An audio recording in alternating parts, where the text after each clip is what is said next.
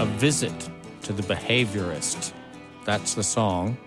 And you are on a visit to Joe Boyd's A to Z. There is my doctor, my lover. There is my lover, my doctor.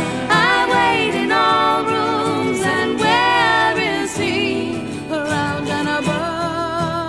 and above. This, of course, is the instantly recognizable voice of Dana Kletter, lead singer of 80s North Carolina outfit that I produced, Black Girls. Just kidding. None of you knew that. The record never sold. And no, none of them are black. They just all used to wear black. 3 white girls probably couldn't give their group a name like that these days. Anyway, since it didn't sell, it really didn't matter. But I made a follow-up anyway. Once Tuesday I find I'm walking through the rain without a sandbox. There is warmth in the standpoint. There is love enough.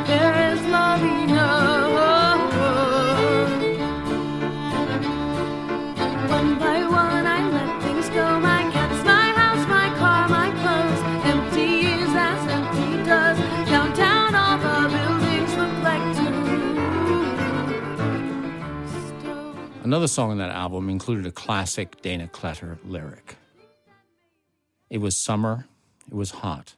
I was trying to die, and for some reason I could not. Went to New York to search for divine grace, a reason to live, a place to escape. Wandered down Fifth Avenue, found the cathedral, slid into a pew. Then I saw her coming down the aisle, staggering like some beleaguered bride. Then down on her knees, her head hit the floor. Fist against chest, her grievous fault, her sobbing became a strange melody against which I measured my tragedy. Round the corner, looking at statuary, came a Midwestern family, mother and father and their little boy, T-shirts and cameras and impious noise. Came upon the penitent, and without a sign of embarrassment, out came a camera, a flash and a whirr, and captured forever the girl on the floor. Sometimes I wonder, do they look at that picture?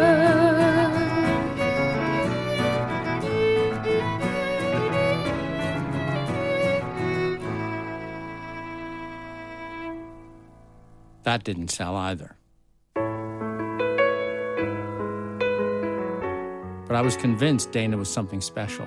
So a few years later, we made Dear Enemy, a song cycle about Dana's relationship with her family and her twin sister, Karen, who co-wrote the songs and shares the vocals. Karen died, she lay down and died. And she stood up and walked into the next room. And there she died, she lay down and died all day.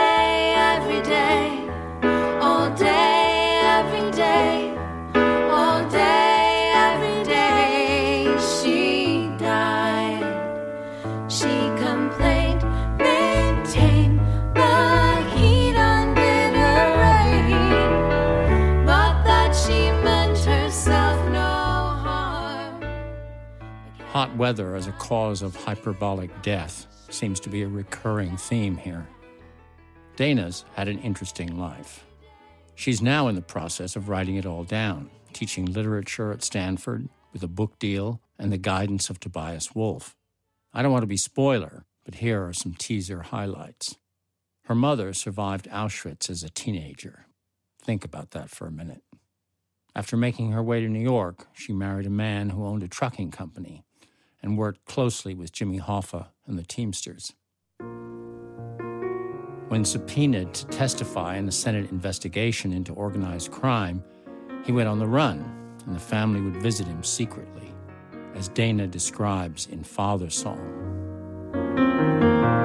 It begins as exile, disguised as vacation, south to the sun.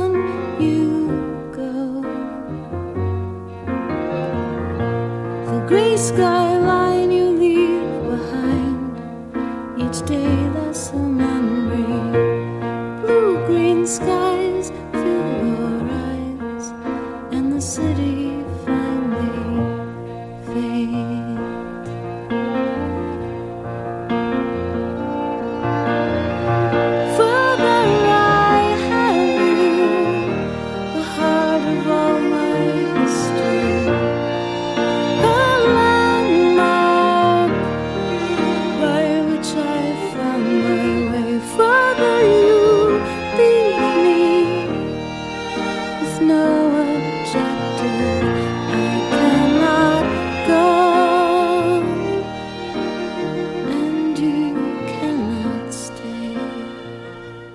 The songs are full of biblical imagery.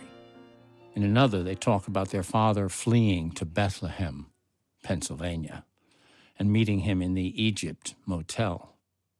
As we saw in the earlier song, Dana has a Jewish curiosity about Catholicism and its rituals. Karen, by the way, wrote her doctoral thesis on anti-Semitism in medieval France. This one concerns their fascination, while attending a Catholic school, with the Marys that glow in the dark. The Virgin, always pictured with that holy glow, and Marie Curie, who discovered radium. The soft blue gown, the crown of heaven, a blameless birth, a golden throne, the adoration of the angels, all for her alone. But in my dreams, the blurred distinctions, pray or prayer girl or God. If she is winged, then is she Talon, the mother of the cult of blood. Maria, Marie, Maria, Marie. Dana has sung Nick Drake and Sandy Denny songs at a few of my book readings. When she was a punk, she ghost sang a lot of Courtney Love's most famous vocals for Hole. I'm sure she's writing a remarkable book. People sometimes ask me if I've produced any other records besides Nick Drake's and Vashti Bunyan's that listeners will eventually discover long after release. I'd say Dear Enemy's a pretty good candidate. Maria, Maria.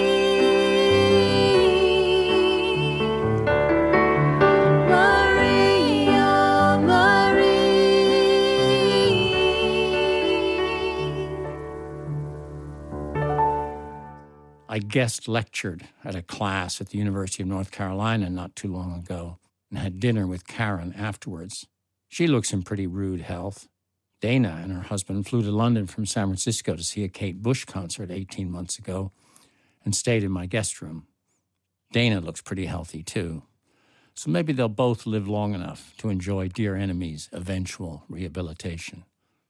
And hey, maybe I will too. Around and above.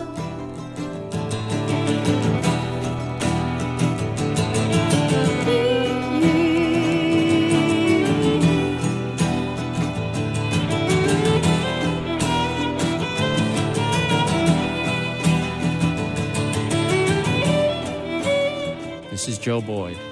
Next week, we double down on U or V, depending on your handwriting and your nationality.